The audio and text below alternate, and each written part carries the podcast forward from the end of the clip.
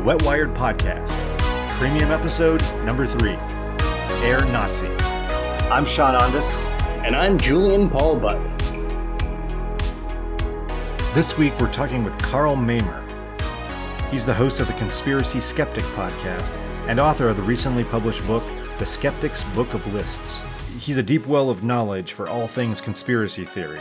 We're going to be talking about the history of Hollow Earth movements, notorious neo Nazi Ernst Zundel, Holocaust denial, and secret Nazi bases in Antarctica.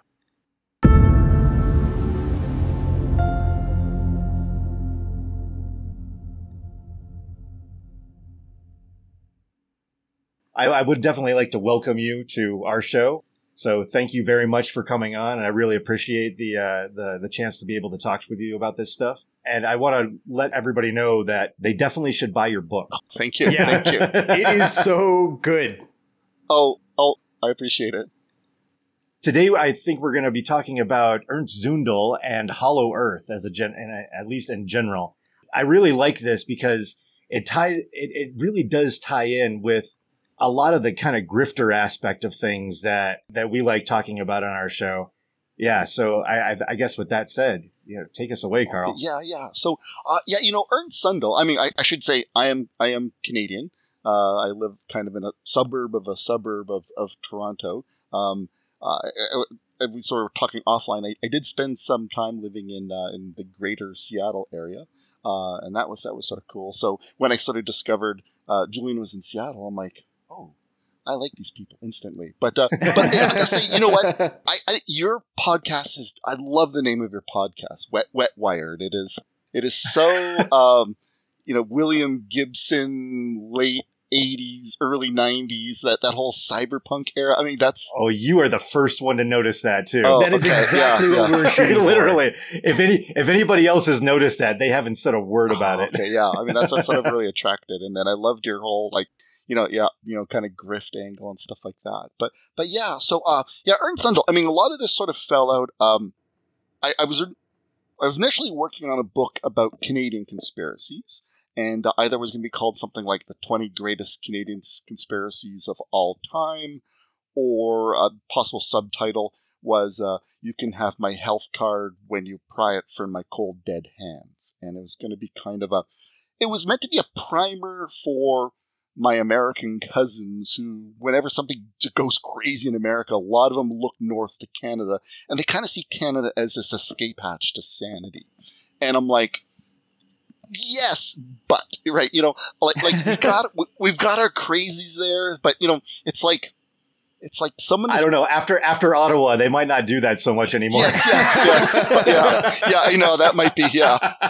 But I mean, that that aside, it's uh, it's like we do we've got our crazies, but we, we kind of sh- kind of just we kind of file off the extreme right and the extreme left, and but yeah. we still have yeah. So so I, it was kind of a primer for so like I said for my American cousins that you know look we do have conspiracies here and they're very similar to yours, and you know they ha- they have certain you know certain unique Canadian uh, you know you know sort of bents to them, but uh, but you know so if, if if you do somehow decide I'm moving to Canada just you know brace yourself but also explaining a lot of you know the canadian political process and all that kind of stuff and and uh, but then i'm like you know what like i got a i got a job i've got i'm married i've, I've got a stepdaughter two cats uh, a fish that has just actually passed away today.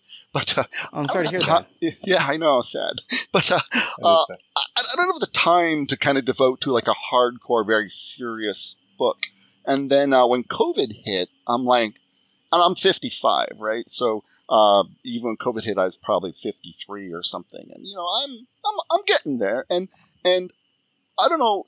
You guys aren't quite that age, I believe, but when you get older, you just wake up at 5:30 every morning, and now that I'm working for home, I'm waking up at 5:30, and I'm not getting on a commuter train into into the city, and I, I've just got no time. And I discovered there's this whole subculture of old dudes like me that just hang out in McDonald's every day.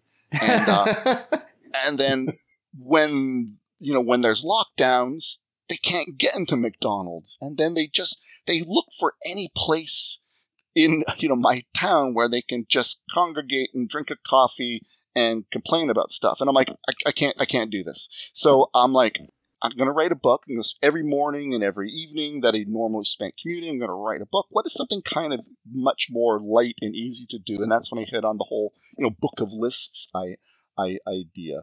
And um, and then I kind of use some of that material in in uh, in my book, the Skeptics Book of Lists, available on Amazon.com. Uh, but but um yeah and uh, yeah plug away for yeah, sure. Oh, thank, yeah. you, thank you, thank you so much. Yeah, yeah.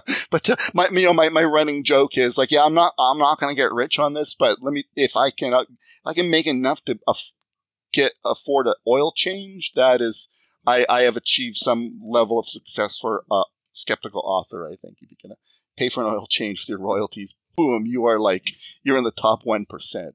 But um, yeah, so uh, yeah, so uh, and so uh, Ernst Zundel in my Canadian conspiracies book, and you know, in um in my my skeptics book, the list, he pops up a number of times, and he is like he is like um well, I think I think Orac David Gorski. I don't know if you're familiar with him, but he's a kind of a skeptical blogger, and he coined the term crank magnetism. Just the idea that that you know people who hold one crank idea end up just gravitating to every other crank idea out there, and and, and Absolutely, yeah. we've Oh, noticed. yeah. And, and Ernst Zundel is just a kind of a, a, brilliant example of that. He died in 2017, so we can I swear on your show? Oh, go ahead. As much as you okay, want. yeah, because I can't swear again. We can talk smack about him, but uh, since but I, since I can swear, we can talk all kinds of shit about them. So uh, yeah, Absolutely. yeah. So he died in 2017. We got no worries about this this dude trying to come back and, and, and sue us, but uh, but he yeah. might haunt us. yeah, he just this is true. Yeah yeah. So he was a. Uh, I mean, his probably his his people probably know him best as basically um, kind of one of Canada's major sort of Holocaust uh, de- denialists. Uh, Yeah. yeah, he um, he was quite sort of famous famous for for for that. I mean, he believed in a whole bunch of other sort of wacky stuff. But one of his more interesting things um, was he, uh, you know, he was one of the people that really kind of propagated the idea of um, Earth is hollow. Uh, the Nazis have a base in uh, Antarctica, you know, the, the South Pole, and they've got super advanced weapons and UFOs at the base, and it, it's it's actually an entrance to a hollow Earth and and and stuff like that. And um, I'll, I'll, get into kind of more details, but I kind of wanted to sort of maybe review a bit of the uh, uh, the sort of history of Hollow Earth, if if, if that's okay. And then Oh, so we'd love it. go, yeah, kind of, kind of yeah, go go back as far as you want to go yeah, too. Yeah. so so yeah, so I think sort of understanding where Hollow Earth came in and I and how um, a lot of neo Nazis sort of adopted it, I think could kind of be kind of helpful. But um, you know, like I, I think it, around about the 17th century, uh, you know, Hollow Earth and Hollow Earth was, was not a bad idea up until about the 17th century. Uh, Edmund Halley, you know, Mr. Halley's comet. One thing he noticed was that ma- or, um, uh, compasses, right? You know, the little needles, they, they kind of vary Mhm. depending where you are, right? And, and he couldn't really kind of explain it. And his idea was that, oh, maybe the Earth is like hollow, a bunch of concentric shells, and all these different shells are rotating, and this is causing, you know, the, the, the compass point to kind of vary. Not a bad, not a bad theory uh, for, for, for the time, but then um, what the uh, and I'm gonna ba- okay, I'm gonna warn you up. I'm gonna badly pronounce a whole bunch of names, but uh, but uh, there, there's a, there, company. Yeah, Yeah. there's a I know. If one thing Canadian, I, like I'm good with the French names, but uh, anything else, Canadian See, Americans, that, that's usually Julian shtick Yeah. to mispronounce all the names. So yeah, yeah, we, this is something else we share in common as, uh, as cousins on this continent. We're really bad at pronouncing things, but uh, yeah. So so there's this mountain in Scotland, and, and Sh- or something like that. Schiehallion is known as the Schiehallion experiment. And the idea is that, you know, I mean, you're aware with gravity, right? You know, large gravitational bodies, you know, will kind of uh, attract another body. So what they decided what they're going to do is, is um, they're going to drop a plumb line next to this mountain. Um, and then, you know, that, that the mountain will exert a very slight gravitational effect on the plumb line. Uh, you know, as Earth is also pulling it, it, it down. I don't understand the math at all, but knowing it, it's much knowing the density of the mountain and you know how much that mountain then kind of uh, just you know attracts the plumb line slightly you know kilters it off of center then lets you calculate the density of the earth. Obviously when you get the density of the earth you go there's a lot of stuff down there. So they, they knew from you know after this experiment clearly the, the world was not uh, the world was not hollow. But Mm-hmm. you know science right uh, not everybody accepts science and um, there was this guy John Cleve Symmes Jr. and he was a uh, he was a U.S. Army officer during the War of 1812, which is that like think of your um, the American Revolution. The War of Yeah. 1812 was kind of our you know sort of foundational war. So Canadians we Mhm. learn probably a lot more about War of 1812 than than uh, you do do in America. But he was uh, you know he was on It's always it's always viewed here as like the uh, the Revolutionary War Part Two. yes okay yeah yeah. so uh, yeah, Ca- Canadians uh, Canadians are incorrectly proud we burned down the White House. No Canadians were involved in burning down the White House. It was actually purely uh, British operation. So yeah, so if you do hear some Canadians sort of smack talking you back, like you know, we burned down your White House, like. No, actually, in fact, it was British regular troops that did that. No Canadians involved, but you know, yeah. But uh, anyway, so yeah, so um, so now we just have Americans that would like to burn down the White House. Oh, yeah, yeah, yeah, yeah. That's, that's that's a whole other show, right? So, uh, so yeah, yeah. But Symmes kind of picked up on Halley's idea, uh, Halley's idea about you know the the the, the hol- hollow Earth, and um, and he just kind of ran with it. Now Symmes, like, and he's just a military officer, no science background, and he just was fixated by this idea that you know the Earth Earth is hollow, and um, I just basically spent all of his money trying to convince the world that he was right and that there were these entrances at North and South Pole. So he was probably the first one to really introduce this idea of, of you know, you can access the hollow earth at the North and South Pole. To him that the the whole that wasn't just like a you know, you get to the North Pole or the South Pole and there's just like kind of like a you know, a well of souls or something you can jump down. And to him it was very gradual. And if you were Mhm. kind of like walking towards the North Pole, it would just so gradually lead you into the Earth you wouldn't even notice. Remarkably, he was able to kind of attract. Um, well, I mean, scientists of the day kind of mocked him. I think they called it his like Symmes holes was kind of how they mocked him. They called it you know, Symmes holes. I, I believe he's actually he was able to get the the ear of President uh, John Quincy Adams. Now, Adams founded the uh, Smithsonian Institute. Adams is like Adams was really a big uh, like a naturalist, like really just wanted to know all about the world. It, it, it's kind of weird that he would kind of he actually he applied to Congress to get some sort of funding to the North Pole to you know find sim these Symmes holes, but uh, charitably people are like, okay, maybe he wasn't a crank, but he was just, you know, it was just an excuse to send some people to the North Pole, set an expedition to the North Pole. But Congress was like, uh, no, that's stupid. The Earth is not hollow, and uh, they denied the, the the funding. So yeah. Now I'm gonna roll forward to the you know the late uh, late 19th century. Uh, there was this dude Cyrus Teed. Now Cyrus Teed, he's kind of the first one to uh, literally and figuratively flip the hollow earth thing inside out. So, you know, Mhm. most hollow earth people think we are living on the surface of the world, but there is a whole world inside the hollow earth with troglodytes and these kinds of things, and they're living down there as as as well. But Yeah. but- it, it's all very H.P. Lovecraft. Yes, yes, exactly. Yeah, yeah. But um, you know, so uh, Cyrus Teed, he was the first one to sort of think that actually we are not living on the surface of the sphere; we are living inside the sphere. And so when you look up, you are actually looking to the center of the Earth, and the entire universe is kind of there in the center of the uh, of the Earth, and that was kind of his his his idea.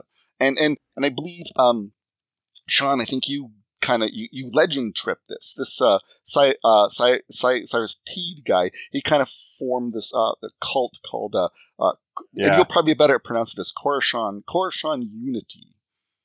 No, no, that's that's exactly it. And I think it uh, the name came from uh, the Persian pronunciation of Cyrus Oh, okay. Oh, as Koresh. there you go. Okay. Yeah, I was uh, I was just totally coincidentally basically down the road from where their commune was established in Florida. Yeah, yeah. Yeah, yeah. So they're based in Florida. And so like I say, his idea was that we're kind of so this is kind of like the it's the concave hollow earth. So Mm-hmm. uh, if you think of a um, if you think of a a um, the lens of your eyeball or uh, you know a contacts and you put the the inside of the contact that kind of goes on your eye that's the concave you know cave concave portion so we're living in that and So is he? He's describing that we're actually standing on the inside of the Yes. outer shell, looking inward. Yes, so exactly. when we're looking at the sky and we're seeing all the blue or the sun passing Yep. over, that's actually the center of the Earth. yes exactly exactly right. yeah so and and basically the whole universe is just towards the the, the center Center of yeah, the Earth. Yeah. Now, granted, back in the 19th century, we didn't think the universe was that big, right? We just kind of thought it was, you know, we were in a galaxy at at, at, at Mhm. most. It wasn't really until I think later in the 20th century that we realized, you know, no, these, you know, these what look like kind of hazy clouds. No, those are actually whole other galaxies, right? But uh,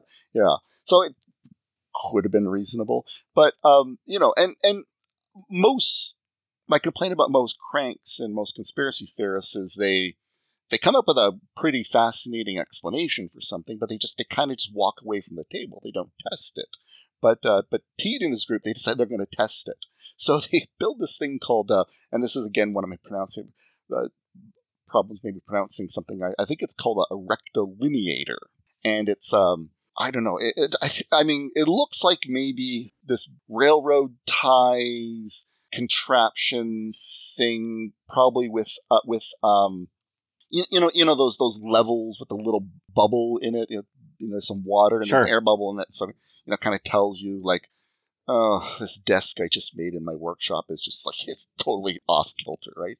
Uh, I, I, I, I, I, I like working with wood, but I am not good at making anything straight and level. And and uh, yeah, my, my wife just mocks me constantly. so, yeah, so it's some it's some kind of device. And again, I can't. I've I have read the explanation how this device works.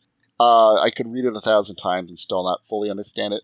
But basically, they kind of like put it in place uh, on, a, on a very kind of what they determined was a very flat road. They put it in place and they took some measurements and then they moved it and then uh, they took some more measurements and they literally just dragged this thing slowly along about four miles of this road and and took measurements all along the way and remarkably uh, their measurements sort of agreed that yeah in fact that you know that the that the device was always kind of tilting up and the, they were indeed we're indeed living inside of a sphere which you know hey they scienced it it's it's it's done proven. right. Yeah. yeah There it is. and um, but as you sort of discovered, I think you discovered that they they um that the society is no more, right? But that's a tourist attraction, and they've archived a lot of their papers and things like that, right?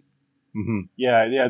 Now it is a uh, their their old compound is now a uh, an historic site in the state of Florida. Yeah, yeah. So, um, Uh, Karl, oh yeah, yeah. yeah um, go ahead, so Jordan. uh, I actually got a chance to uh, watch a YouTube video. I, I was I read I read about uh, him in in your book, and I and I hopped online and I was like I I can't envision this re- rectil- rectilineator at Right, yes. all.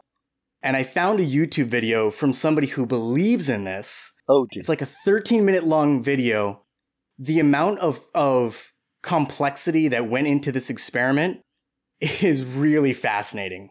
right. Yeah. It, it's it's really interesting, Yeah. and uh, they went to a lot of trouble over the months, and uh, you can see. Yeah, yeah. And, and that's the interesting thing, right? That that the uh, their their all of their original data has been preserved, and people have sort of looked at their original data and kind of like, well, what was kind of going on i- with with this thing? And basically, they've sort of figured out, you know, it's kind of sort of measurement. Me- there, there's error bars, right? You know, it could be this or it could be that, and so basically i believe that you know when they were deciding which you know of those error bars to write down of course they were always writing down the one that agreed with concave. So so that was kind of basically sort of the explanation there. So yeah you know looking at your error bars and rejecting that that did not match your expectations and uh, sort of accepting only the data that that that agreed. Yeah. Yeah i mean these devices were, were kind of complicated and creaky and I mean, the, the best they could do in the you know the late 19th century, but you know, not fine. You know, it's a cult, right? They're not, they're not, they're not making yeah, right. finely ground yeah. German lenses or something, right? You know, they're they're they're a little limited what they can do in a Florida swamp, I guess. I don't know. And I think you have to remember that the ultimate goal is not science, but to at least have some sort of justification for the the belief structure. Yes. Like the experiments that we see with flat earthers. Yes, exactly. Yeah. Yeah. Again, you know, like, hmm, rejecting that data that does not match and then only accepting data that do- does match. Mm-hmm. So right, okay. So then now we're gonna roll. We're gonna roll forward. Now we're jumping in about the 19, 1950s, and um, there was this guy, uh, Walter Isidor Siegmeister, uh, which sort of sounds like the name of maybe like a, a guy from a you know, in, in sort of an '80s sort of movie. Good, bring the Siegmeister, get to beer, you know. So yeah, Walter Isidor Sig, Siegmeister, but uh, this guy, uh, this is frightening. He he he he, set, he decides he's going to go down to Brazil and uh, uh, start a, a, race of superhumans down in Brazil. Which it's like, what could go wrong with that, right? But uh, it's always a solid start to any exactly, plan. Exactly. We're gonna you begin with the superhumans, exactly. but uh, yeah, but apparently that didn't work out so so so well he uh, coming back to, to America, he discovered that this thing called the Shaver Mysteries. Uh, now, the Shaver Mysteries were written by this guy Richard Sharp Shaver, and if you've never heard of the Shaver Mysteries, I mean that is that is a three hour show. Basically, this Richard Sharp Shaver guy was just crazy, uh, and uh, but he started writing stories for a science uh, fiction magazine called Amazing Stories, and the editor at the time kind of it was like remember um, uh, uh, in search of you know it was always kind of like oh yeah absolutely exactly. it's like you know that Bigfoot episode yeah, yeah for sure Leonard Nimoy yeah, exactly it. it. was that it was that kind of early you know could be true maybe it's not true you decide yeah. you know just just inserting that yes. doubt in there and allowing like well you know these strange things happen and nothing's ever been proven yes, otherwise exactly. but yeah you know, the people see on History Channel crank shows and stuff like that, they do not know, but everything they are spouting all goes back to the Shaver Mysteries. Like this thing is a hugely influential, influential work.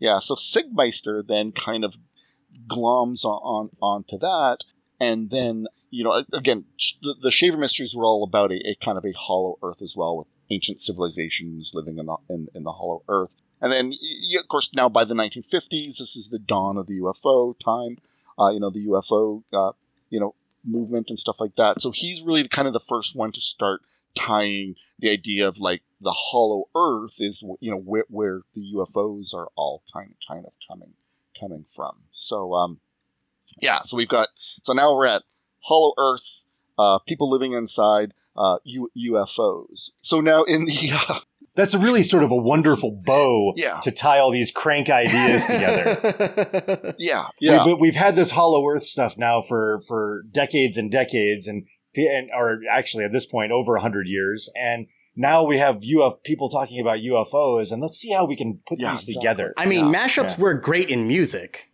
Why not conspiracy theories? oh yeah, well that's the thing that, that I mean, yeah, you can sort of see like how people kind of build on it. You know, it's like it's like I need to stake my own you know uh, thing, so I'm going to take your stuff and then just layer on something else. Now, now how the kind of not how did the Nazis and the South Pole and UFO bases how did that all tie together? So we're going to jump back a bit to the late 1940s, and there was an astronomer um, by the name of um, Gerard Kuiper, Kuiper, Kuiper. Let's go, go with Kuiper if you're familiar with the Kuiper belt, Kuiper belt, um, mm-hmm. he's yeah. not the one who discovered it, but he's the one that first kind of worked out mathematically. You know, if you look there, you should see this belt, what that which I think believe you know short period comets come from, or some something like that. So yeah, yeah. so he now this is one of the things. Like, thank you for telling us about this, but uh, man, you got to footnote your stuff. So he, he wrote an article for a publication called Popular Astronomy, and he was talking about Nazi astronomy and just kind of he just drops into this article about um, there was this guy um, dr heinz fischer he was a uh, I don't think he was an astronomer, but he was sort of an early expert in infra infrared cameras and things like that. So this Heinz mm-hmm. Fischer guy, uh, somehow was able to convince the Nazis that, you know, we are actually living in a concave Earth. He picked up on the whole concave Earth idea, and he wanted to sort of uh, prove to the Nazis, like, you know, hey, if you send me to uh, this pleasant island, I'm going to set up my cameras and I'm going to spy on the British fleet. But because, you know, it's a concave Earth, I'm not going to point my cameras across the water. I'm going to tilt them up. And then, you know, I should be able to tilt them up and then see the British fleet whether he saw something or not, this is not Kuiper doesn't sort of cover this, but he just drops that in there, and people just like, yeah, God, I wish he really. Who was his source? Where did he get this from? But um, I don't know. But this this Heinz Fischer guy actually was. Uh, are you familiar with Project Paperclip? Yeah, yeah, yeah, yeah. yeah so yeah, so he's actually one of the Nazi scientists that were kind of um, I don't know, rehabilitated or rescued or whatever yeah, I think just adopted. exactly. yeah. he, he, was just like it was a foster child program for yeah. Nazis. Yeah, exactly. Uh, we'll take some of that and yeah. But uh, yeah, but I mean, if we're going to take Kuiper's word for it, obviously within the Nazi circles there was some there was some uh, affinity for the idea that maybe Hollow Earth, you know, we are living in a Hollow Earth or living uh, you know, on top of Earth and their civilizations un- underneath. All right, so now right at the end of World War, sorry, right at the beginning of the World War II, the uh, the, the Nazis, I, I guess they're like, if we're going to launch a, a war, we got to secure a source of whale oil. Why they needed whale oil, I don't know. Maybe for greasing the wheels of anti-aircraft guns or something like that. But they're like, okay, we can't. We're clean burning lamp fuel. Exactly. We are going to be totally embargoed on the whale whale oil trade. So so they uh, they went down to south uh, um, uh, the South Pole and tried to establish a station down there to see if maybe they could establish like a whaling station down there. Not a lot of success. Gave it a gave it a shot for a couple of years. didn't didn't work out. So, you know, now people are like, see, the Nazis were interested in the South Pole. Now, at the end of the war, uh, there were a couple submarines, German U boats, that sort of pulled into Argentina, kind of surrendered to Argentina. They figured, like, I think they figured they were going to, you know, Argentina and the Nazis, there's a little bit of a, an association there, we, as we sort of have discovered over the years. And so I, I think they kind of thought that they were going to be, if not greeted as heroes, they were going to be treated fairly or you know, slap on the wrist, but they were just, you know, they were basically locked up and just handed over to the Allied powers. But they were then, I mean, they were sort of grilled, like, well, what are you doing here? Where did you go? And, and, and stuff like that. So from that, we get the, there, there was a, uh, there was a journalist in Argentina, Szabo might have been his last name. Again, a name I'm totally butchering. And he kind of just ran with the idea that before the Nazis, these Nazi U-boats, you know, put to port in Argentina, they actually spirited Hitler and Martin Bormann and, you know, all this technology to the South Pole, where those whaling stations were not actually abandoned, but uh, had been uh, had been you know uh, you know developed and you know built out and gone underground and, and, and stuff stuff like that. So now I think all of this functions as, as an alternative version of the secret space program or something like that. Exactly. Where it's like either the Nazis went to the moon or the Nazis went to Antarctica, but it certainly isn't over. Exactly. Yes. Yeah. Yeah. Yeah. So now, now Ernst Zundel, uh, this guy jumps in, into the picture. Now, Ernst Zundel, uh, he was born in Germany, and you know, like a lot of people, he uh, he dodged the draft and moved to Canada. And, you know, it's like, I don't want to fight, but I want other people to fight. You know, kind of one of these kind of kind of hypocrites kind of, mm-hmm. thing. So yeah. So he's apparently a pretty good graphic artist, starts his own business in Toronto, and um, he eventually he uh, he hooks up with this with this guy, Adrian Arcand. And and Adrian Arcand was a, a, a politician uh, who uh, even though I'm Canadian, I still have to laugh at this. He billed himself as the uh, Canadian Fuhrer. So he believed himself, yeah, the Canadian Fuhrer. Didn't he? Uh, didn't Adrian Arcand start off as a journalist or something? Yes. Yeah. Exactly. Yeah. So he, um, yeah, he was a, a, a journalist. He he was also a. There was a party in Canada called the Social Credit Party. They're kind of still around, big in Quebec.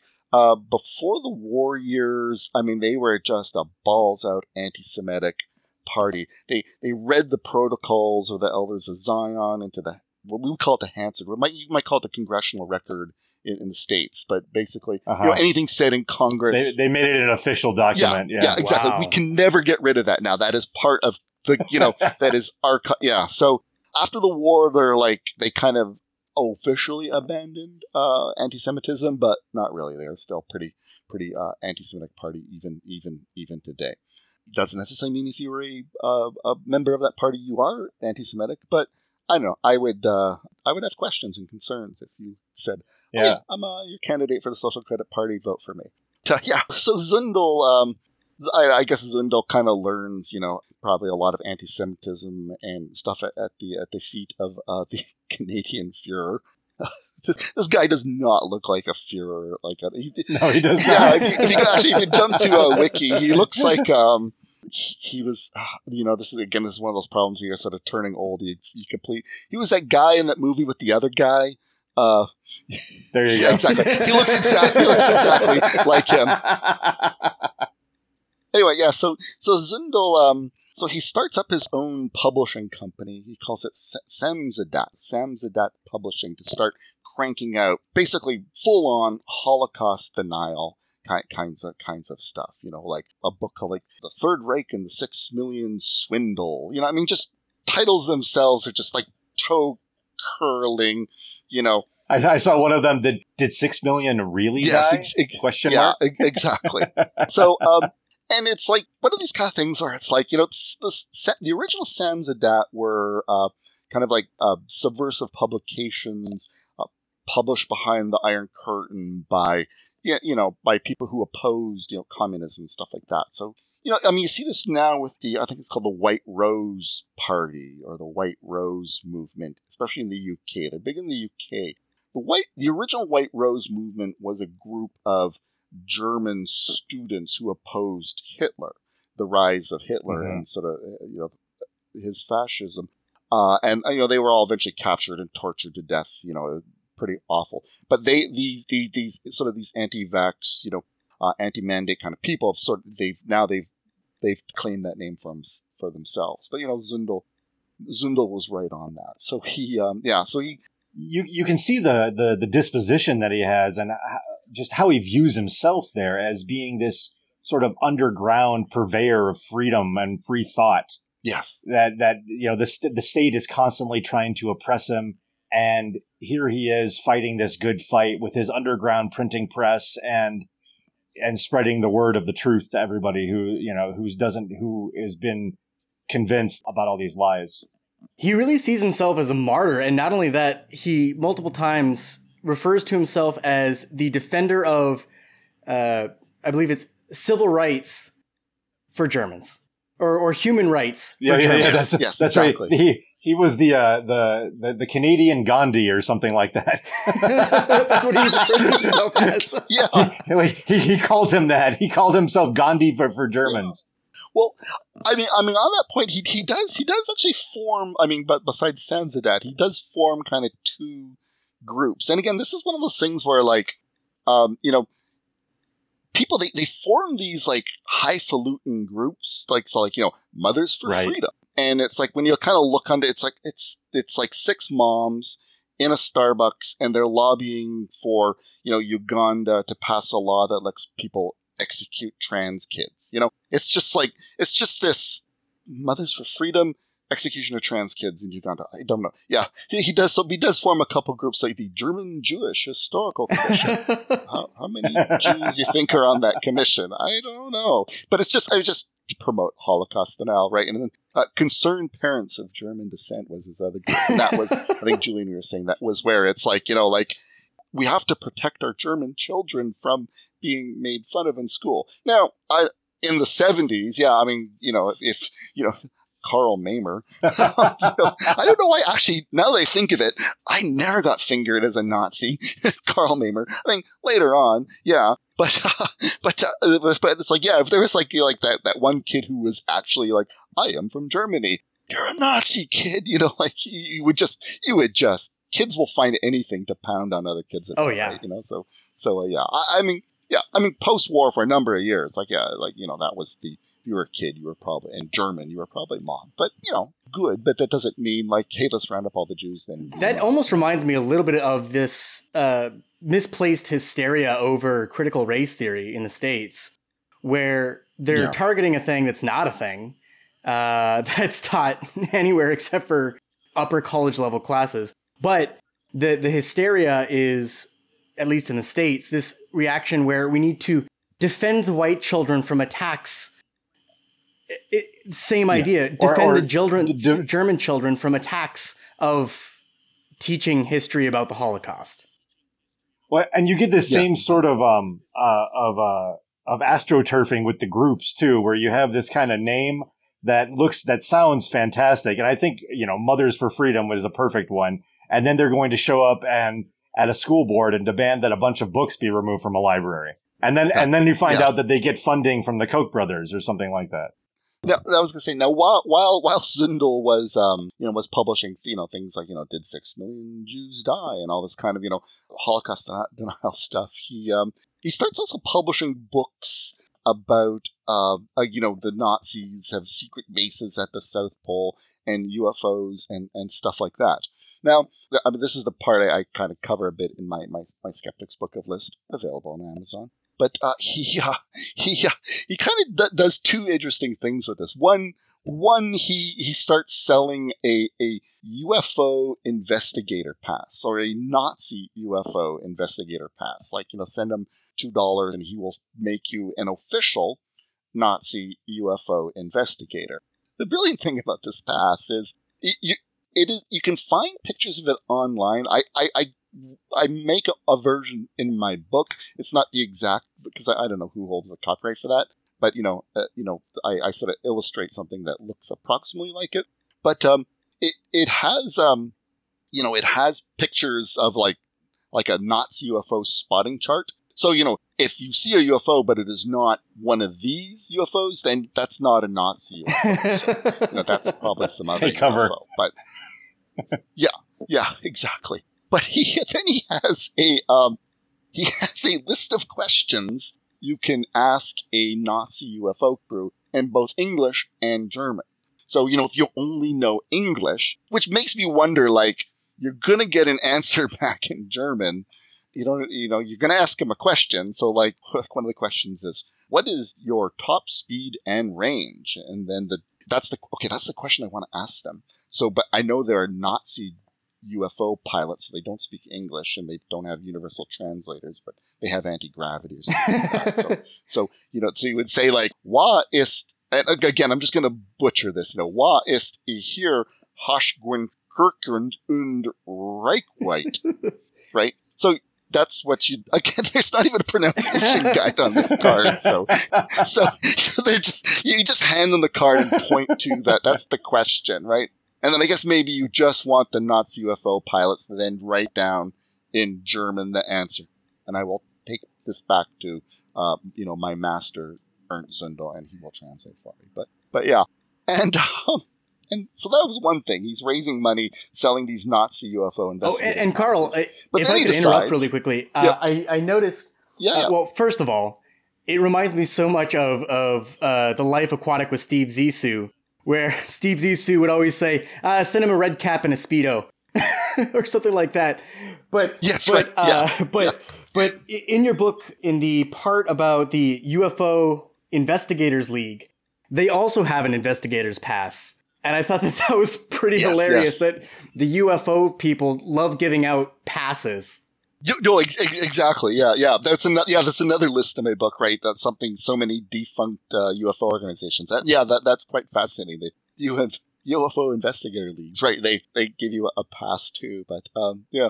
But but Zundel, so he's raising money with this pass, and then he decides, you know, like uh, coming back to our sort of our flat earthers who do experiments. It's like, why don't you just charter a plane and then fly to the South Pole and is see is it a wall like you think it is, or is it just a landmass? And and so so Zundel decides he's going to uh, set up an expedition to the South Pole to find the um, find the Nazi UFO base at the South Pole. So he's going to charter a 747.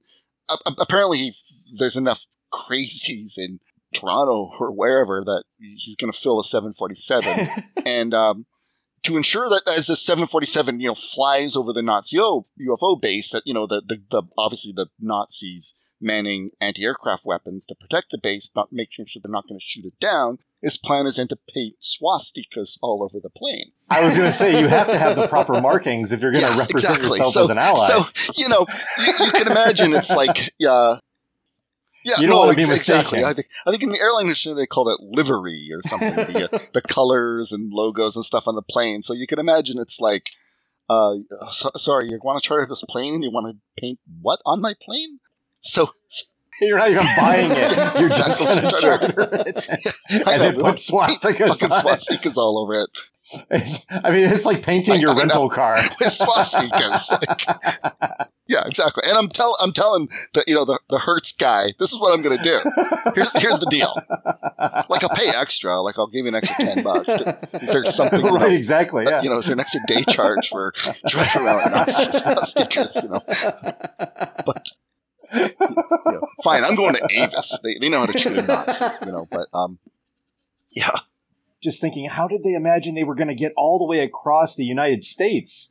I mean, were they going to fly out over international waters with swastikas on the bottom of their wings? Maybe it's entirely possible they're going to set out from Argentina or something, believing that maybe they're still, yeah, maybe they're. That is very true. Yeah, I, I, guess I was assuming they were going to be taking off from Canada, but they would probably take exactly. off from a much closer location. Yeah. yeah. So, um, yeah. Again, none of this was actually ever no. going to happen. It was exactly, just a yeah. way to get and, money. And speaking of money, so because yeah, there was no so plan to you, land anywhere. Exactly. There was just going to be a flyover. Exactly. So yeah, so you know, Julian, if you were a you know of a, a, different mind, you know, I don't know. I think this was in the '80s, or it could have been the, the late 1970s. If you were of a different mind in the late 1970s, uh, and you were like, I I want a seat on that. You just had to send Zundel uh, $10,000, and that's in 1970s dollars. I, I don't know what that is today. That's probably, you know, probably like $50,000. But, um, so obviously this harebrained mission uh, expedition never took place and lost to history. Did anybody ever give Zundel any money? I, I, I don't, I don't know. But, uh, but yeah, you will be glad to know that Canada did eventually lock him up. he, um, yeah, now, do have freedom of speech in Canada, but uh, we, we, we, we, we, Canada has a legal tradition of balancing, uh, you know, your rights and freedoms with sanity sometimes. We don't call it mm-hmm. our Bill of Rights, we call it our, our Charter of, of Rights and Freedoms. And, and number one in our charter is the Canadian Charter of Rights and Freedoms guarantees the right and freedoms set out uh, in it, subject only to such reasonable limits prescribed by law as can be demonstrated justif- justified in a free and democratic society. So it's kind of like, here's your rights, but the government still does, you know, it's like, you know, your Bill of Rights, the government shall make no laws, you know. We're saying mm-hmm. we can make laws, but, you know, we're going to leave it to eventually some judges to figure out is this reasonable? Is this unreasonable? So, yeah, so so we have um, hate speech laws, and, and, oh, geez, at least mm-hmm. twice they tried to uh, prosecute Zundel on hate speech. I believe in um, I think this is in the eight. This is sort of in the eighties, where he was um, late eighties, early nineties, especially when the sort of the internet kind of start, started up. Uh, you know, obviously now his renown is sort of uh, in, in, in, increasing, but um, yeah. So it's like yeah, it was in the mid '80s the first time he was persecuted for hate speech. I believe he got off at that time, or got off on on appeal. Uh, and then they got him on something else a few years years later. And uh, this time, the second time, he, uh, you know, the ultimate defense is always, you know, what I'm saying is true, you know. So he decides, I'm going to prove, you know, in a venue of fact and logic, I'm going to prove the Holocaust never actually happened. So he, uh, he assembles what is just like, you know, it is literally a clown car of the worst Holocaust deniers at that time. So you've got D- David Irving. Are you familiar with David Irving? I don't know that name. Oh, no. okay. He was uh, maybe on Netflix is a good movie. Uh, David Irving versus Deborah Lipstadt and Penguin Books. Basically, Penguin Books and Deborah Lipstadt wrote a book called Denying the Holocaust and basically said David Irving is a Holocaust denier. He was a kind of a famous historian of of Hitler and then started to really slide into revisionism, and then full out Holocaust denial. So Irving sued in British court, which is, you know, libel, which is really hard to defend against, and he lost. Now, he acted as his own lawyer, which is kind of maybe one reason he lost. But uh, yeah, so basically the, the British British law rubber stamp David Irving, Holocaust denier, right? You know, they, they've, they've made it official. So, um, yeah, and then this other guy, he got this guy, and I, this is a name I'm gonna have a really hard time per- pronouncing. Um, Fred Lucher. Fred Lucher. Um, Fred Fred Leuchter, and I don't know how you get a job with these credentials, but he he uh, he builds them. He built him. I guess he's still alive. A fine human being. Don't sue us. But he uh, he built himself as a self-taught execution technician. That's the guy. Yes, yes. As I, I came across this guy too. I didn't recognize his name, but yeah, he he he used uh, uh, Zundel used him yes. as an expert witness. Yes, exactly. and uh, yeah, and, and, so his his defense his claim is that he um, completely illegal. He uh, just you know chipped off some parts of the gas chamber in Auschwitz, and then you know ran some tests and said, "Yo, I could I could only find trace amounts of I couldn't even find any Zyklon B or trace amounts or something." It's like yeah, clearly, you know there's just enough in there to be delousing, like they say. And people are like, well, first of all, hacking off a part of a gas chamber, Auschwitz is against the law, but this is like has been exposed to the elements for for decades. Of course, you're not going to find concentrations of Zyklon B, but yeah, but he he and eventually sort of published. Uh, I think it became known as the Lucher Report or something like that. The Lucher Report, and uh, and again, of course, Zundel, you know, publishes this. But you know, you know, like a, I'm not sure about America, but in Canada, like all the crazies have been taking all of our, you know, mask and vaccine mandates and stuff like that to court, and you know, they're just showing up like crazy town, like but judge, look at this YouTube video. You know, guilty. You know, yeah, I, I, think they call that the uh, the crazy uncle defense strategy. yes, exactly. So these these these people have been bringing it, and judges have just been like, and uh, I, I, will say, if you get a, a, a, hold of the the actual sort of decision rendered by by the judge in the uh, David Irving case, it is a fascinating read it, it's not dry or a lot of legalese. It's just it's a fascinating read, and sometimes a lot of these things are like just hilarious. The way judges, you know, these are the things that judges love, so they can in- interject humor into in, into their, their their their judgments, and they, they can be quite quite funny. But but yeah, so um, but but eventually he uh he like I think that second time he does get convicted. He does serve a couple years in jail. Now he's age 51 at this point. So, you know, I mean, I'm 55. Uh, uh, two years out of my life is precious time. I don't want to yeah, spend, absolutely. Spend I don't got a lot of years ahead of me. So, uh, but then eventually the Canadian Supreme Court overrules and, oh, he was, he was, uh, he was trying, he was convicted for spreading false news. And the Canadian Supreme Court said, no, your freedom of speech does allow you to spread false news, or at least in, in the way he was doing it. So, you, you know, it's like, you know, we're living in a totalitarian Hitler state. No, actually, the Supreme Court rule in your favor. so, uh, but yeah, but he, um, now meanwhile, he's not a Canadian citizen. He, ever since arriving in Canada, never applies for Canadian citizenship. Now he decides I'm going to apply for Canadian citizenship. what timing, right? Okay, one of the most notorious, you know, Holocaust denier Nazis in Canada I think I can be a great contributor to your society. Oh, I gotta say, if you ever look at a picture of this guy, he wears a uh, construction helmet. He's like a, this old white guy in a construction helmet. And he's just like the weirdest looking guy ever. Sean and I were talking about that just before this, and I commented that he looks just like the head neo Nazi in American History X. Oh, I wouldn't doubt that he, that guy was probably based on Zundel, yeah it's a very similar kind of vibe between the two yeah. guys, like very similar glasses and style of dress.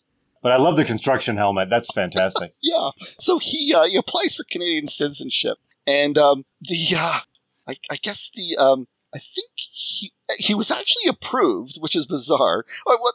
It's not actually bizarre because oh, in my life I have seen some really scurrilous people get Canadian citizenship. Like yeah, I, I'm just wanted on genocide, you know, by the European this European court of you know human rights for you know killing thousands of people in Africa. Uh, but give me Canadian citizenship. Okay, you know, I, I, don't know. It's it's bizarre, but yeah. So he, uh, I think, that, but they they deny him, but then they give it. To, it's overturned, and they give it to him. But then eventually, the, I guess we call it the Canadian Security Intelligence Service. So think of like CIA, uh, or maybe mm-hmm. like MI5, like kind of a, a domestic they're like MI5 and MI6. They do they do domestic spying, kind of like NSA, do, maybe. Uh, yeah, yeah, something like that. Yeah, yeah. They were kind of created. Our our Royal Canadian Mounted Police. They used to kind of handle that uh, sort of spying, but then ultimately you don't want to give your spies the power of arrest. So we decided, like, okay, yeah, well, let's make kind of a CIA like organization where they can spy, but they can't also arrest you,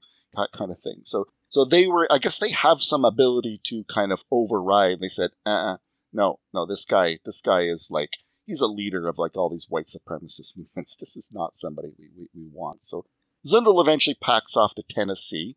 Sorry, America. We we, we went down there for for uh, straight for the Smoky Mountains. Yes, exactly. But of course, yeah. you know he doesn't uh, he doesn't play nice down there. He gets booted back to Canada. Canada finally has enough. They deport him to Germ- his native Germany because again, not a citizen. Now, Germans they take this shit sorry, I'm swearing again. They take this shit seriously, this Holocaust denial shit seriously, right? They lock him in chains. They uh, they throw him in jail for five years. Now this is uh, this is the early two thousands, um, and uh, so they throw him in jail around about uh, two thousand and five. He's like he's like seventy one at this point. So now if you're if you're doing five years at seventy one, that's very close to a life sentence. And yeah. certainly, so yeah, so he eventually is released and just like dies like a, a couple years later or something. And uh, that's that is that is Ernst. And, and his wife died like three months after that too, I think. Right. Yes. Yes. He did. He had a uh, American wife. She was running his like his not crazy Nazi BBS down in the states because apparently, while Canada can maybe shut that stuff down, it takes a little bit more in America to, to deny people, you know, the right to yeah. put up a crazy psycho website or BBS kind, kind of thing. But uh, yeah, so he he kind of had it all run out of there. She was running it.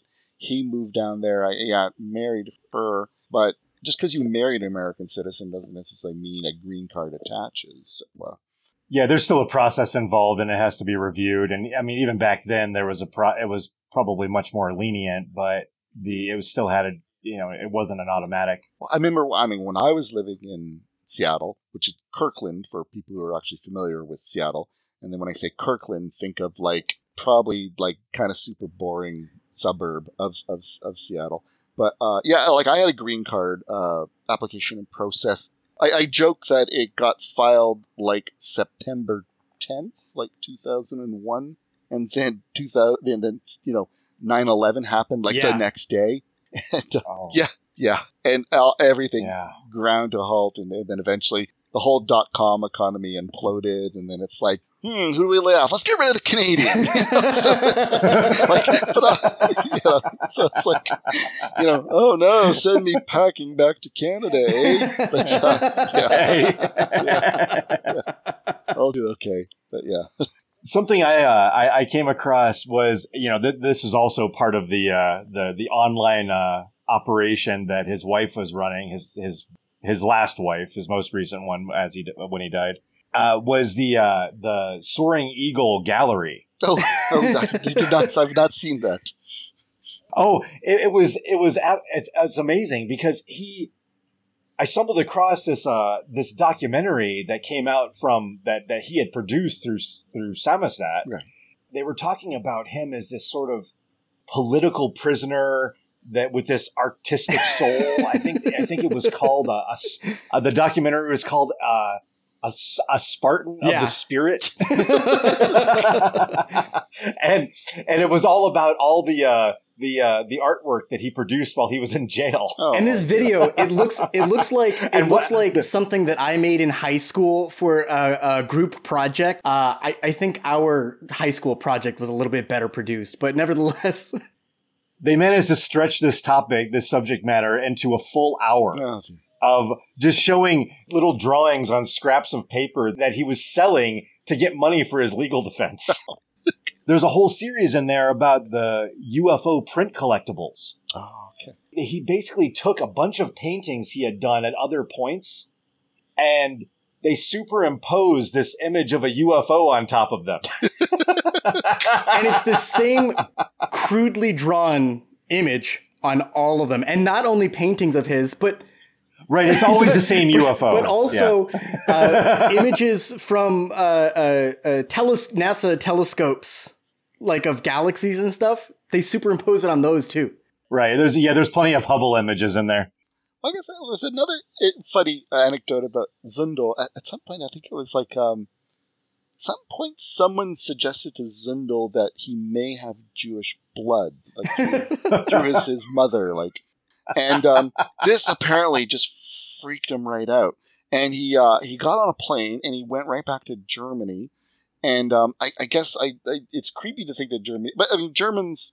This is one thing that really kind of well, not obviously not Hitler, he killed himself, but you know, the, a lot of the major Nazis in um, Nuremberg trials was that Germans were like fastidious record keepers. Everything was done in triplicate, and they were the like the German archivists, like they were all told like burn everything in the final days, and they're like, we are archivists.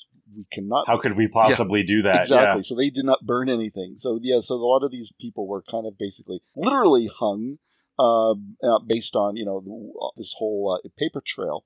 So uh, apparent, but apparently the um, you know back during you know Nazi Germany, you could get some document to prove that you had pure Aryan blood. And again, I'm going to butcher the name of this. It's called the Machweiss. I don't know. I guess he got the word Aryan in there. Mach, which means uh, super speedy, and Weiss, which is maybe Edelweiss, which is a flower. I don't know, but I don't know what that actually means. But yeah, so he, uh, he he's like, okay, well, I, I I know for a fact I'm pure Aryan blood. My family must have got this, so he went back to Germany to look for it. He couldn't find it. There was no record. All right. so yeah, so he was unable to definitively prove that he was of pure Aryan blood. But I, I, I don't. know for forever to be remembered as Ernst Zundel, self-hating Jew. yes, exactly. if only he had 23 and me. Yeah, exactly. So yeah, that is the the amusing, uh, depressing, horrible, disgusting uh, life of Ernst Zundel. So one of the things, you know, as I was uh, preparing myself to to talk to you about him, I, I came across uh, at, at, least some speculation that he had he had uh, used the the UFO angle just uh, as entertainment to bring people in to the like to his other you know more anti-Semitic ideas, and I, I that that one really struck me because th- that that grifter aspect of of his whole shtick of you know, always looking for an angle just to get people to pay attention to his other ideas, including at one point uh, positioning himself as a candidate for the Liberal Party. That kind of stuff. It's a, it was all he was just trying to do anything he could to you know, one, raise money by selling books and maybe some plane tickets, and also sensationalize something that was already capturing people's imagination, in, at least in North America, and bring them in that way. If he could get them to talk about the, the, the Hitler stuff and the UFO connection, then he could get him, you know, then he could show him the rest of his catalog. I think he even called himself like the instigator candidate or, or something like that. Or like the antagonist anti- uh, candidate. I, I, don't remember what it was, but it, it was like clearly he doesn't fit in this party, but it was all part of this rabble rousing. Mm-hmm. Yeah. You know, I mean, I mean, the Liberal Party is probably the the, like, the most pro-immigration party in, in, Canada. Not that our, I mean, our, I mean, our, who knows if our Conservative Party is going after this whole, uh, you know, trucker craziness, but uh, you know, they may kind of you know double down and go, let's be even more crazy. Uh, I, I, I will say that that um, thankfully in Canada, like any conservative party that ever tried to do the whole family values, you know, dog whistling about, you know, uh, immigrants and stuff like that has just been trounced at the polls. But, you know, since 2016, I just, I just don't, everything's off the table at this point. Yeah, for sure. Oh, I found it. It's a, he called himself a nuisance candidate. Yeah. Well, yeah, there was, uh, there's this one guy, again, I forget his name Uh, he's actually, I think he's dead now, but he was in the he's a Canadian guy in the Guinness Book of World Records for being the having run in the most elections. Like he would run for mayor, he would run for you know a member of parliament and stuff like that. What a great distinction! I've tried the most. yeah, exactly. But he was also this right wing, crazy religious guy who, like, uh, what do you call it? His green dollar system. He was big into gambling, and he thought he had this whole system, you know, finan- new financial system. No one ever thought about but him, and was going to, you know, solve everybody's problems. I've heard of gamblers having a system before. Yeah, yeah, yeah. So, I've got a system. Exactly. Well, he expanded it to like a whole uh, nation's economy. That was his his his sort of sort of platform. You know, uh, one thing I noticed about Zundel talking about the South Pole is that it seems like conspiracy theorists love to talk about the poles. When I was reading your book, uh, I, I just saw it over and over and over again. Sean and I were chatting about it, and uh, probably one of the reasons is that for a long time they were pretty much inaccessible. So how could you prove them wrong? But I, I still yeah. find it really fascinating that uh, quacks absolutely love to place their hidden societies at the poles. I mean, have you noticed that same thing? Exactly. Yeah, conveniently inaccessible to people. Right. You can never be proven wrong. And and even now, how often do people actually go? The, the flat Earth crowd is totally unconvinced by any sort of satellite photography of the Earth or anything like that. So you can still say that that's the ice wall. That's just the edge. Yeah. Yeah. Well, I mean, if you, if you remember the, um, you know, the face on Mars, right? Yeah. And uh, I think really the first satellite NASA managed to orbit around Mars since you know the Viking lander missions.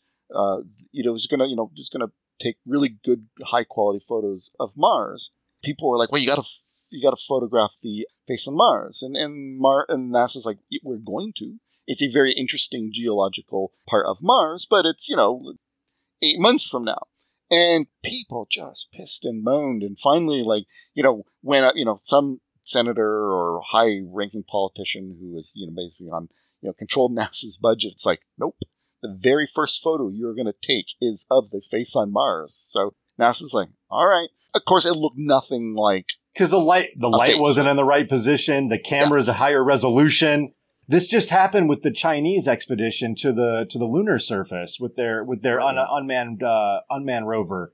They caught sight of this thing in the distance and the photos, and they were like, "It's it's like Stonehenge, but on the moon, or something like that." And yes. And of course, you know, the rover gets closer and closer and closer, and it finally, you know, you get a better shot of it. It's like, oh, it's you know, it's it's a rock. it's a rock. Yes, yes. Yeah. Well, there's a uh, there's a really good podcast. Um, ask a uh, ask an no, ask a astronomer. Paul Sutter. His name's Paul Sutter. Ask ask an Ask a spaceman. That's his name. The podcast. Ask a spaceman. He's an mm-hmm. astronomer mm-hmm. who's interested in space, and and, uh, and uh, yeah, he uh, yeah his his his uh, his line is like it's never alien. So if you hear anything in the news about NASA's going to have this astounding announcement, it's never alien. It's okay. Don't calm down. But yeah, but coming back to the thing about did Zundel believe in the UFOs, or was it again just part of part of the grift? It, it's so hard to tell, yeah. isn't it? That um, you know, it's like the guy who does the Enterprise mission was the, the guy who really kind of pushed the whole face on on Mars thing. I remember I was at a uh, a skeptical conference with the amazing meeting. I don't know if that means anything to, to, to you guys, but um, but I, I was talking to I want to say I was talking to Phil Plait.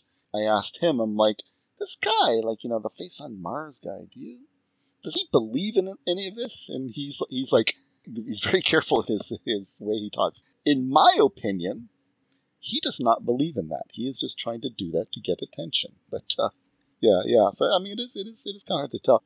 I, I mean, I personally want to believe that Zundel in the '70s was right into this.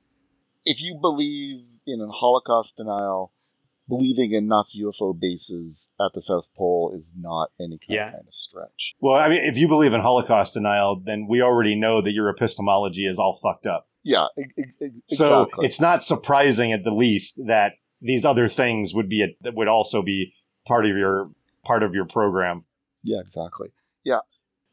when I was reading about the skepticism of him actually believing it, I also thought, what a weird thing to pick as your shoe in to mainstream uh, uh, popularity. Well, I have one wacky idea that nobody fucking believes. Yeah. How about aliens as my shoe in? Yes, exactly. Yeah, that's how I'm going to hook them. Yeah, I can't convince them of the one crazy thing that I keep trying to push, but I'm going to try this one. Yeah. I mean, that's a really good point. I mean, right. I mean, today, right, Nazi UFO bases, that's that's History Channel dog, right. right? Yeah, of course the Nazis have a underground UFO base. Duh. You know, didn't you see the didn't you see the movie? You know, yeah, that'd be a weird thing to try and sell in 1970 when people were like, I've heard of Bigfoot. Uh, maybe there's a, you know, maybe Noah's Ark is, you know, uh, still in Mount Ararat. But yeah, but to then sort of go, not only the UFOs, but they're Nazi UFOs, bases, you know, yeah, yeah.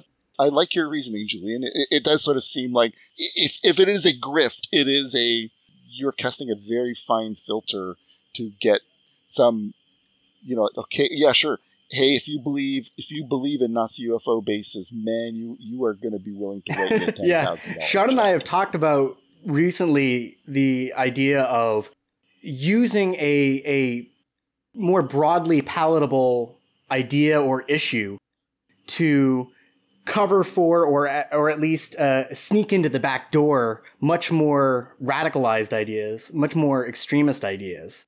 And this almost would seem to be the opposite angle of that. Right. He actually went more extreme. Yeah. Yeah. Exactly.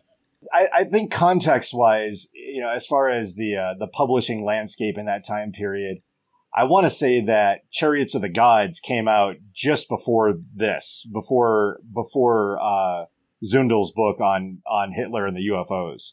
So there was some kind of activity in that area at that point. I mean, that's a good point, right? That yeah, I mean, the uh, you know the idea that UFOs are our space brothers here to, to rescue us, mm-hmm. right? Right. That you know our Von, Nazi Von space brothers. exactly. Yeah. Von, Von Däniken kind of did sort of shift the narrative.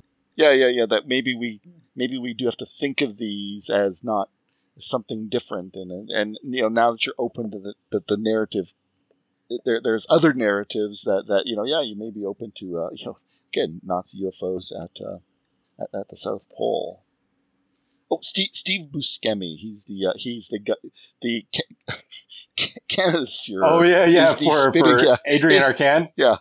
Yeah, is the spitting image of Steve Buscemi. Well, you, you know, I actually, I actually remembered while we were talking, and I didn't want to, I didn't want to divert us, and you know, because we'd already moved on so much but I was actually thinking of uh, of John Waters, the director. Oh my god, he looks exactly like him. He, yes. he looks like he looks like a he looks like a a, a sexually repressed John Waters. oh yes, you're you're right. Even even better, actually. Yeah, I I I, I agree. I, I withdraw my claim. He appears like Steve Buscemi. Yes, Canada's Fuhrer does indeed look a lot more like John Waters. Yes. Does John Waters know? you ever do see him? Like did you know you are the spitting image of Canada? Well, if Canada has a Fuhrer, uh, also, uh, how are you? How are you doing living under the uh, the queendom in in Canada? We uh, we absolutely wanted to mention to you uh, Romana Didulo. oh my god, I am so disappointed she wasn't rounded up in that. No. In that uh, like, if there's like, one person, one of the fish got out of the net. I know. If there's one person that I'm like, man, I guess why couldn't they put her behind bars? Like, yeah, it's uh, she is she that she is bizarre, really like, is. and that that there are people that your audience probably knows who she yeah, is. Yeah, we haven't really yeah, talked okay. about her explicitly, but that's sort of the crowd that we talk to. So I assume that they know who Romana Didulo is. Yeah, yeah. She, I, I listened to the QAnon Anonymous podcast. Yeah, and yeah, uh, us yeah, too. Talk about yeah.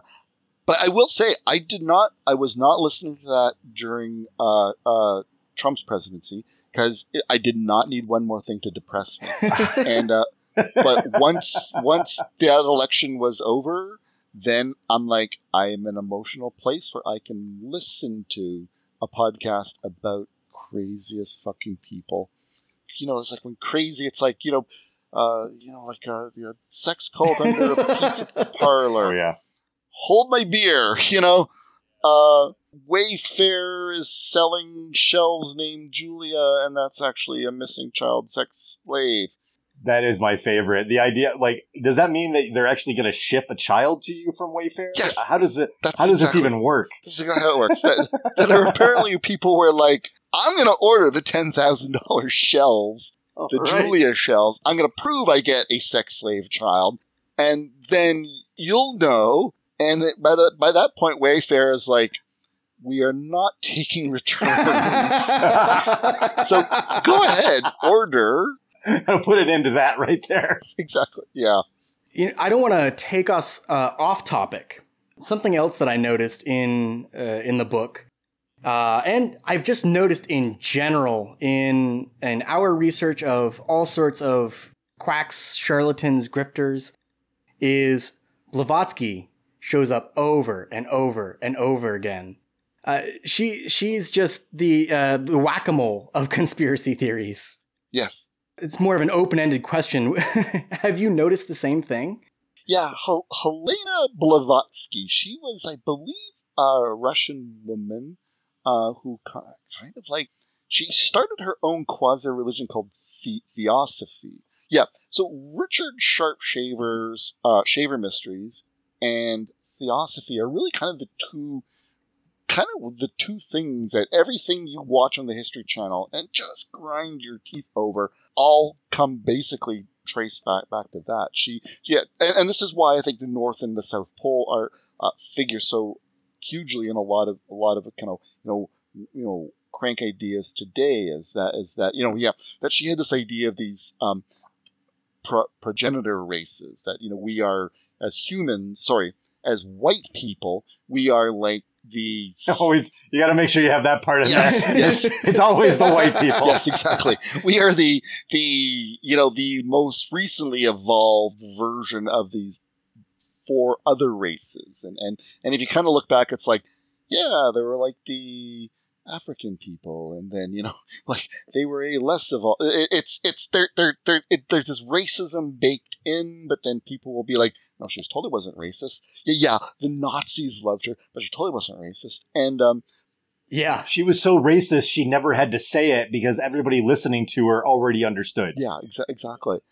And uh, I, yeah, I think one of her original, one of her very early progenitor races, Thule or something like some progenitor race that I was like that rose in Thule and Thule. Uh, today, people think of Thule as being like like the North Pole, but I think Thule was came to us like I think Greek mythology, and they kind of placed it more around like Scotland or Mhm. you know as, as we discovered Way yeah, north. not this is not Thule. Okay, we just, just kind of just kept moving north. So yeah, yeah. So that that kind of that ties into the Nazi stuff too, Yes. because uh, I think, uh, and I, I don't know if they're still around, but there's a there's a Thule Society. yes, Yeah, and, and that that is part of this sort of uh, uh, Nazi kind of backstory of in the mythological past. yes, yes, exa- exactly. Yeah, I believe it was like him. Himmler was uh, very much into uh, Hitler himself. Not not so much. Like like he kind Yeah. of borrowed stuff from it. But yet, but yeah, but definitely. Uh, like I believe Himmler was more the esoteric. Uh, uh, you know, into all this esoteric stuff like like theosophy and, and, and And and sending out the the research parties to India and The so Indiana Jones sort of Nazi. yes, yes, ex- exa- exactly, exactly. Well, I'm definitely mindful of your time, Karl. I don't want to you know overstay our welcome or anything like that in your world. So, are, are you know do you do you uh, do you need to wrap things up? We We, can. we can go like 15, 20 more minutes if you want. I'm, o- I'm okay to talk about that. Um, yeah, I'm Okay. it- I, I'm yeah, I'm I mean, if definitely you want to know that. what the hell's going on, what, what Canada, what the fuck happened to you? all right. We, yeah. So let's let's you know let let's do that. We we actually just uh, we recorded a, uh, a a trucker episode a couple Oh. of days ago that I'm editing now. So it, it'll it'll be out in a few days. You know, of course, we had to do all the research for that, and we chatted about that. But I would love to hear your take. Yeah, What the fuck is going on in I- Canada? I know.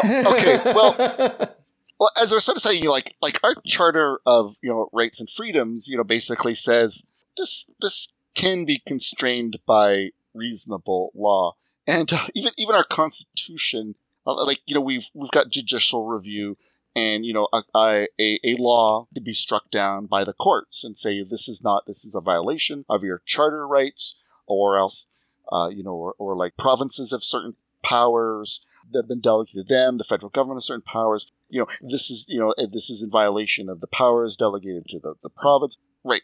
But even though the court can strike it down it's called the notwithstanding clause then the government can kind of come back and say yeah, but we we really really want to keep doing this and, and ignore the and and then there's there's other things that it's like okay you can keep doing it, but then you're only allowed to do it for the next couple of years. And then we got to look at it again, you know that kind of thing. But but very rarely do governments ever uh, um, um, use the notwithstanding clause. But but yeah, so ultimately our rights and freedoms are kind of moderated by we have a philosophy of law, order, and good government. We we, we mm-hmm. assume mm-hmm. our government is responsible, reasonable, will not abuse their, their, their power. That has always been our view. That is the way our Supreme Court thinks, our, our whole judiciary thinks, that you have freedoms, but don't go crazy at times. And, and um, all right, so now you'll notice most of these truckers have come from Alberta. When you hear Alberta, think of Texas. This is uh, this is our Texas. They got oil and gas and cowboys and and uh, they drink probably a lot more rye whiskey in Alberta than maybe Texans. I don't know what Texans drink, but uh, Jack Daniels. Oh, rye whiskey. Yeah, okay. Rye whiskey. Do they drink the yeah. rye? Okay, yeah, yeah, yeah, yeah, and Jack Daniels. Okay. lots of lots of Budweiser and Michelob. All right. So now we got to roll it back to the 1970s, and uh, uh, before Justin Trudeau, his father Pierre Elliott Trudeau was prime minister back then. And this is during the whole uh, Yom Kippur War, and the price of gas was going up, and Alberta, of course, is pumping oil, and they are making money hand over fist. Provinces have that called the British North America Act. That is our constitution, and that delegates mineral rights to the provinces. So Alberta enjoys its oil profits, not a problem. Trudeau, Pierre Elliott Trudeau, passes this thing called the, uh, the, the National Energy Policy or the the National Energy Act or something like that, that kind of like taxes um, Alberta oil, so kind of forcing Alberta to share share the wealth. Albertans are this is 1970. Albertans are freaked out. They're angry. Trudeau is the worst person in the world. They are running around with signs saying, uh, "Let those Eastern bastards freeze in the dark." Like we should embargo Eastern Canada, which where I am, Ontario, just stop sending them our oil. So yeah, now political memories in Canada are long, very long. We had a left-wing kind of government running Ontario back in the God the late '80s, early '90s. They called the ND. Uh, they were awful. That was like I don't know how many decades ago. I will still not vote for NDP because they were so awful back then. We have very long memories. Now a, a Trudeau is in office again, and of course, you know, these Albertans are pissed off. So while this Trudeau is not taxing their oil, they are freedoms. You know, this Trudeau now seems to be contravening their, their freedoms. Now, transportation is under the federal power, so Trudeau passed a law saying, you know, if you want, as if you're a trucker, if you want to come back into Canada, you have to be fully vaccinated. Seems reasonable because already in America, if you want to be a trucker and go into America, you have to be fully vaccinated. So it just seems like you gotta be vaccinated to get into America. We assume you're coming back with your truck, so it's not reasonable. Just, it was just a purely reciprocal kind of law. This freaked them all out. They, you know, they they um, saddled up their trucks and then headed out to um, headed out to uh, Ottawa to protest. Now there was a trucker protest, I believe, during the Great Depression era uh, same thing, Alberta. They were going to truck out all to Ottawa. I believe they got as far as Saskatchewan and the RCMP, the, the Mounties. Uh, they just started shooting at them. So yeah, and that was the, that was it. So if you want to sort of the of seventies were a different time. yeah. Oh no, this oh no no. Well, this was actually this was actually back the in the uh, back in the uh, uh, the during depression when when the oh, first one. Okay, yeah, all right. Yeah, definitely a different time. Yeah, exa- exactly. So uh, I was getting that mixed up with the uh, the the trucker labor disputes that were going on in the seventies yes, in the yes, U.S. Yes. Oh, and yes. there were definitely truckers shooting each other. Yes, exactly. Yeah, yeah same sort of thing. But uh, now, now you also have to understand too is that um, it is very hard for the Conservative Party. Think of the Republican Party, but I, would like to think not quite yet. But um, uh, they, uh, they they they they have a very hard time actually getting elected uh, a majority government because there's this province called Quebec, and if you don't win Quebec, you don't win uh, the, a majority. And so uh, they have not appealed to Quebec in the last several election cycles. They've not formed the government. So all these Albertans are out there. They've all like it's just like you know it's like it's like we call them red states. You know, you just all these red states, Sure. right? You know, Alberta is solidly red province. Like you know, they will. There is not enough rye whiskey in the world to get Alberta to vote in liberal, a majority liberal government. It's not Mhm. ever going to happen. So, so, so yeah. So they now they just see, you know, like, and it's a Trudeau, you know, and this is to them it's indignity piled on indignity, and it it's not mandates, it's not you know, it's not freedom. It's it, they just they just trying to unseat Trudeau. Like they do not want a Trudeau liberal government in power anymore. You, you lost like three elections in a row. I'm sorry. Uh, find a candidate who can speak French and appeal to Quebec as well if you want to. If you want, Yeah. you want to win that, but but they did. Uh, the Conservative Party did sort of bounce their leader. So we don't technically vote for like our prime minister like you vote for your president. We just we just vote for the party. Whatever party Right. has the most number of seats forms forms the government. And the parties themselves then pick the leader, and the leader of the party becomes prime minister, um, or the, the head of the you know official opposition or some, something like that.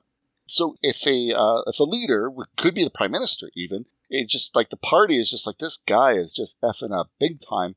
They can they can themselves vote and say he is no longer the leader of the party. He is no longer prime minister, and then put somebody else in power as prime minister or leader of the official opposition. So so yeah, so they got rid of this O'Toole guy after this whole trucker thing. O'Toole was not crazy, I think. I think that was probably he wasn't crazy enough for the crazies in the Conservative Party, but then he wasn't quite like there was just something a little off about him. Like he's like like, look, I'm with a bunch of Sikhs. I love Sikhs. You know, I'm not a crazy racist, you know? I have a Sikh friend. yes, exactly. I saw quite uh, quite a few interviews with with uh, with O'Toole, and that was the thing that definitely stood out. Just him, both sidesing everything. Yes. And he was everybody's friend. Yes. He he believed in everybody's cause. He was that was the most important thing in the world. And then he'd go see another group Yes. that believed exactly the opposite, and he was their best friend. Yeah, exactly. So yeah, so they sort of trounced him, and uh, they uh, Candice Bergen. She is the the temporary leader. Like yeah, tr- like tr- Mhm. Trump had like at some point like everybody in his government was acting this, acting that. You know, act- Right. Yeah. So she is the, Yeah. the acting leader, but um, and, and so now they have to have another you know leadership you know vote and actually pick the the, the real leader or something. But what do they call it? Murphy. Murphy Brown shirt. That's the uh, Murphy Brown that's shirt. nickname Yep. for it, Murphy Brown shirt. Candice Bergen played Murphy Brown.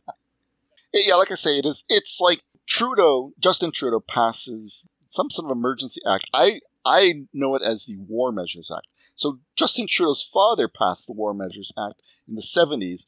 There was a uh, a terrorist group called the FLQ in Quebec, and they had sort of kidnapped. They kidnapped the British ambassador, and then they kidnapped, like I think, our deputy prime minister and murdered him. And so it really looked like they were blowing up mailboxes and stuff. And and and so uh, Elder Trudeau, Pierre Trudeau, invoked the War Measures Act, just literally deployed the army. I, I lived it. I grew up in Montreal then, and um, one of these politicians actually lived in Montreal was snatched from his front lawn by the FLQ.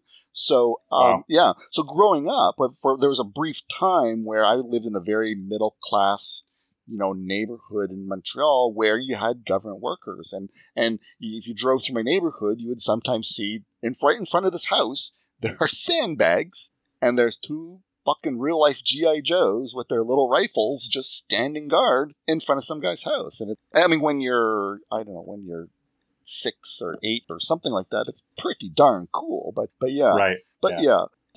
Terrifying for the precedent sets, but yes, exactly. So yeah, but they got rid of the War Measures Act and can replace it with this Emergency Act, which kind of removes some of the more extreme powers Uh, and this was actually put in place by a conservative government, Brian, Brian Mulroney. So, uh, you know, so it wasn't like it was like the liberals had sort of just cooked up this law and then gave themselves all these powers. This was actually put into place by a conservative, and uh, we just, you know, the, the liberals just happened to use it. Thanks. Again, like I say, you know, I, Penn Jillette was always very famous for sort of saying that um, whatever power you give your guy, that's going to be great. But remember, the next guy is going to come in, and you may not like him, and he's going to have those powers too. We definitely have that going on here. You have a president who increases the powers of the presidency in the U.S., and then you have a turnover, and they were uh, there were a lot of pretty pissed off Republicans when Obama took office after but after Bush Jr. had expanded the presidency so much. Yeah, exactly. But yeah, but the uh, yeah, I mean these, these truckers have been kind of like the leaders have been sort of arrested. I think two of them are still in jail. They've been denied bail. You really sort of see it's like these were the useful idiots. You know that that there is. I I hope they un- turn over some rocks and find the people who picked the useful idiots. But these people were just like get they get on the stand and they're just like they can't keep their story straight they're evasive and then the judges are just like you're just you're just going to go right back to what you were doing if i let you out on bail so yeah we're going to keep you in jail until you're the, the one that was released so, yeah chris barber was released yes, he was released and then there was a video of him less than two days later yeah. somebody somebody uh, he appeared in somebody else's tiktok video basically just cavorting with a bunch of truckers at a rally point where they were planning to do something. Which was a condition of his bail. Yes, well, exactly. Yeah, because, well, I mean, he, I think, you know, probably he did then screw it for the other two, right? Because, you know, it's like, yeah. I, I, mean, it was like the, you know, the Jan 6 people, like, you know, the, I think some judges have sort of woken up to, like, you're going to say all the things I want you to, I want to hear when you are, you know, oh, I'm, you're in court. Oh, worst mistake in my life. I'm so stupid. I'll never do it again. It was a bad time. And the moment they're like, okay, you know, probation, then they go right on ONN and just like, you know, right, you know, just. there, one of the guys was told that like condition of his release for for this lenient uh, release from the charges was to that he wasn't supposed to have internet access for a year or something like that. And he was he was he had stolen his daughter's cell phone or something like that so that he could get online. And, and it wasn't get online and read articles; it was get online and post on Gab. yes. like, like nobody's gonna know that he's posting. well, I jumped on Twitter or not, sorry, uh, Telegram at some point God, what did I call myself? Uh, cicada patriot or something like that. And uh, oh, how perfect! Yeah, and how I, perfect! And I was claiming uh, I represented the failsafe, so uh-huh. that the failsafe had been activated, and uh, and then you know like anything that could have popped up in the news, this was the see the failsafe is you know that we like but like we are not we're not working for Trump but we are the failsafe. and uh, and I, I kind of had a bit of a following, but uh, it was really hard to kind of maintain. It just was like, okay, I'm real bored about this now. But uh, yeah, I don't, I don't think that uh, when they call out things as being false flags or some sort of an op or something like that, yeah. I don't think they realize how boring running an yeah. op is. Yeah, well, yeah. Well, I mean that that's sort of the thing. It's like the um, was it the banality of evil, the uh, Eichmann mm-hmm. trial? Like, yeah, these things are not quite as glamorous and as as you think. And sure, if you guys got day jobs, right? You know, you know, it's like, mm-hmm. yeah, just no one at my work has any clue what's going on. I cannot see any organization, you know, even if they are being funded by Space Lizard, being able to have this level of confidence. yeah. You feel good about this one, Karl? Oh yeah. You want to wrap it yeah, up? Yeah, great, great. Okay, yeah. All right. Um, well, thank you so much for being on the show with us. And why don't you tell everybody where they can find you online? Sure, yes. Okay, yeah. So, well, I do a, a podcast called The Conspiracy Skeptic. Go to yrad.com forward slash CS. I managed to snare like a four letter domain name back in the uh, early 2000s. I'm like, why red? Uh, why radian? Yay, go wide radian! You know, like you know, the, the, the, the X radius on the on the uh, X Y graph gets all the attention, but uh, I'm for the Y the Y radius Y rad. Yeah, I've been doing that since 2007, right before the 2016 election and until after. Uh, uh, my my podcasting is a little bit spotty. Conspiracy theories stop being fun at that point. It's like when you know when Alex Jones is you know getting White House press credentials. It's like okay, I, this is nothing to laugh about anymore. It used to be fun. No, not fun anymore. So uh, you will notice that uh, once the election is over, I uh, started producing more podcasts. Now I have a book, The Skeptics Book of Lists, available on Amazon.com. That uh, now I've got a book to promote. I'm putting a lot more podcasts. kind of, which it's more. it's such a it's such a pleasure to read too. It, anybody listening should absolutely read it. Uh, I I find myself scrolling through TikTok and Twitter and things like that, but the the little snippets of the book of lists makes right. it the perfect scrolling material just as much. I mean, mine's on a Kindle, so I can scroll literally. I mean, the paper copy is literally to me, it's like called a bathroom reader. I mean, these days, like I don't think it's not quite as a thing, but back in the day, you had a bunch of books in your bathroom, and yeah, and I I would have the, the original book of lists. That was that was a favorite bathroom reader. So I'm I'm like I'm making a bathroom reader. Mom, be proud of me. when I sort of see my sales, and it's like there's a lot more profit in the ebook. Uh, so when I see ebook sales, I'm like super happy, especially if it's America, because uh, the, the the exchange rate works in my favor. That's real nice. Thank you guys. Uh, but but when I but then when I see paperback sales, even though I'm making like a buck and change for every paperback, it's a much nicer form factor. Like it just it gives me a good feeling that people want a nice pa- paper book. But I like I say, I've tried to price it really reasonable. It's like it's it's like 450 pages, north of 200,000 words. It's a it's a big book, but I'm just I'm trying to keep it like I under 20 bucks you know, my running joke, right, is is you know if I can if I can make enough for an oil change, I'm going to be happy.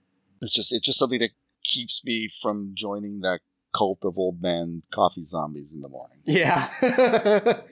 you're going to wake up and go to Tim Hortons, or you're going to write another book.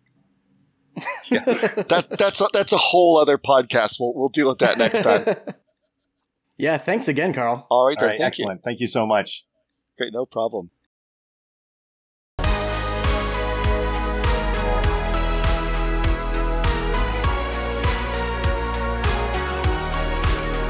Thank you for listening to another premium episode of the Wet Wired Podcast.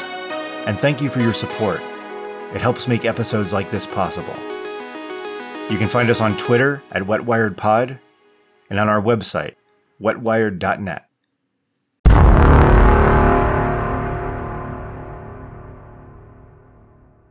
Good evening. CSIS once considered this man one of the most notorious distributors of hate material in the world and called him the patriarch of the white supremacist movement in Canada. Ernst Zundel has died at the age of 78 in Germany, but for decades he spread his message from a home in Toronto's Cabbagetown. Do you know who used to live in this house? No, I don't know. Many people wouldn't, but clues to this home's history are still there. Metal gates, bars on the windows. This Toronto house was Ernst Zundel's for close to 25 years. Known as the bunker, it was a symbol of white supremacy and became a lightning rod in the city.